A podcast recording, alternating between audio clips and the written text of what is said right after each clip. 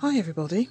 I hope you're all doing well and I hope your week has started well. Today is Monday, February 12th, and today I want to talk about my inspiration and mission as an artist, as a digital artist and blogger.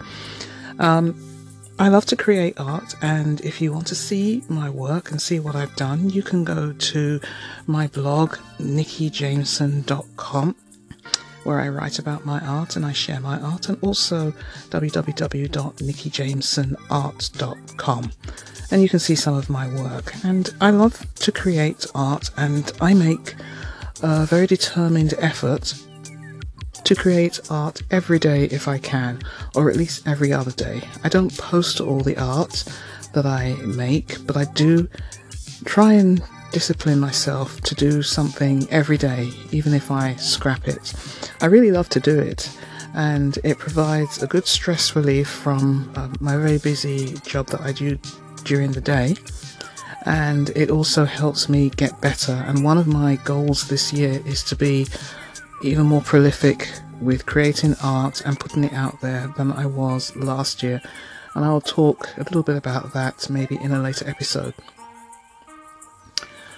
So, I have been putting off sort of saying all about me because a typical artist, um, all about me starts with, oh, I, um, I always had art as a youngster. My parents were artists, and uh, I always had a paintbrush. I was creative from a very early age.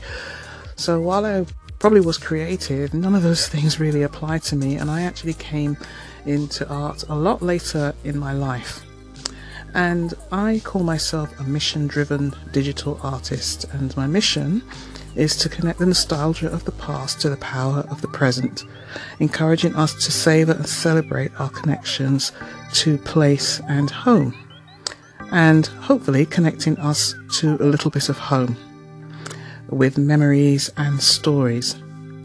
Now, this mission comes from my own personal life experiences, and more importantly, the lessons that came out of my life experiences. And I have kind of condensed them into um, a mission, a creative purpose, and a mission. And that mission centers around how I share my art out with people and how I connect with them, with people who like my art through emotion. And emotion is what it's really all about. That's really what I aim for. How do I how do I touch those emotions that make people experience something when they look at my art, when they experience my art? Now, if you're from London or UK, um, you'll notice uh, London or, or Toronto, Canada, rather, you'll notice that that's where my art focuses because I am a Londoner and I live in Toronto and I have done for several years. But I do go home to the UK fairly frequently. I have family there and I get a lot of my inspiration from there.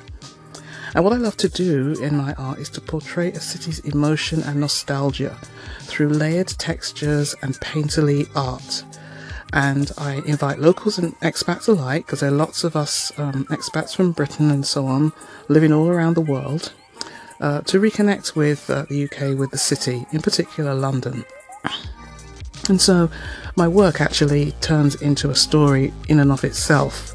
Each picture, each image, they're all layers of stories, and they're my stories, they're other people's stories, they're ways that we all connect. And people that collect my work actually say that how much it made them think of their childhood and growing up and rekindle memories that they were really happy about. So that is really uh, what I am about. I use a lot of powerful tools to create my art, and I really harness technology to do that. So I use Photoshop, I use the iPad, I use layers, I use textures, mixed media, uh, scans of concrete, uh, leather, ink splats, coffee splats. If you look at my art, you'll probably see lots of artistic elements made from these kinds of grunge materials, and I call my art grunge art and I really love doing it. And a lot of it is uh, intuitive, but I start with photographs. I always start with my photography. And on that note, I'm going to come back to that point about how I actually came into photography. But I hope this has given you a little bit of insight as to why I create my art and um, how it affects me and inspires me. So, until next time, I hope you enjoy your day or your evening, and I'll talk to you next time. Bye for now.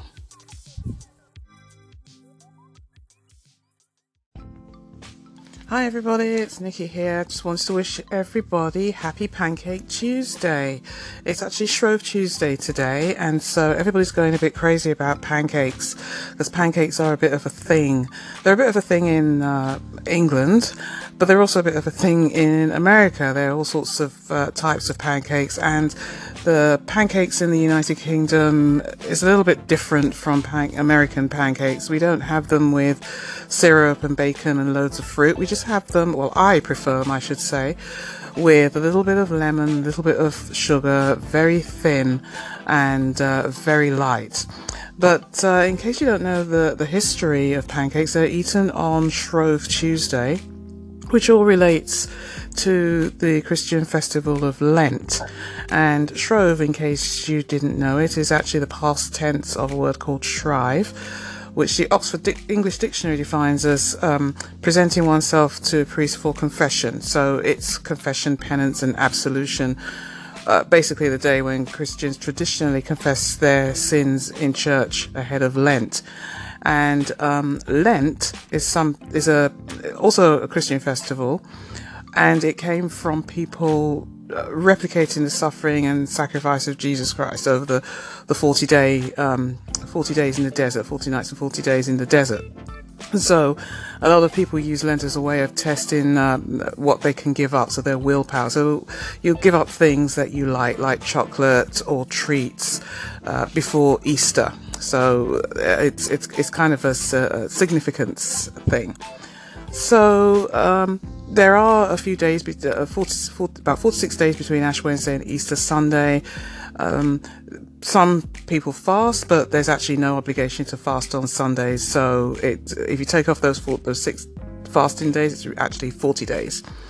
So it's up to you whether you eat chocolate and uh, any treats before um, Easter or Lent. That's entirely up to you. Personally, I don't give up anything for Lent, but that's me.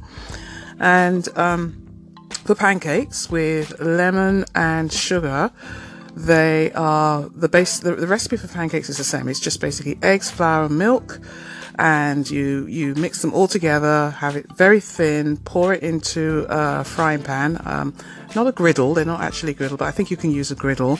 And then you toss it and make sure it's uh, it's pretty thin. Cook both sides. I like to flip them over, and then you can just add anything you want on them and uh, they make a really nice dessert and they can always or they can be a, a breakfast snack or a dinner snack or and you can use them any way any way you like. They're very very tasty.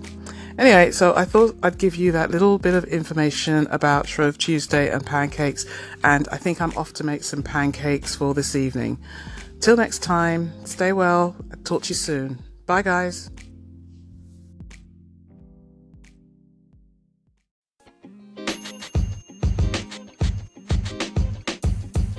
The podcast you just heard was recorded with Anchor. If you want to make your own, download the Android or iOS app completely free from anchor.fm slash podcast. That's anchor.fm slash podcast.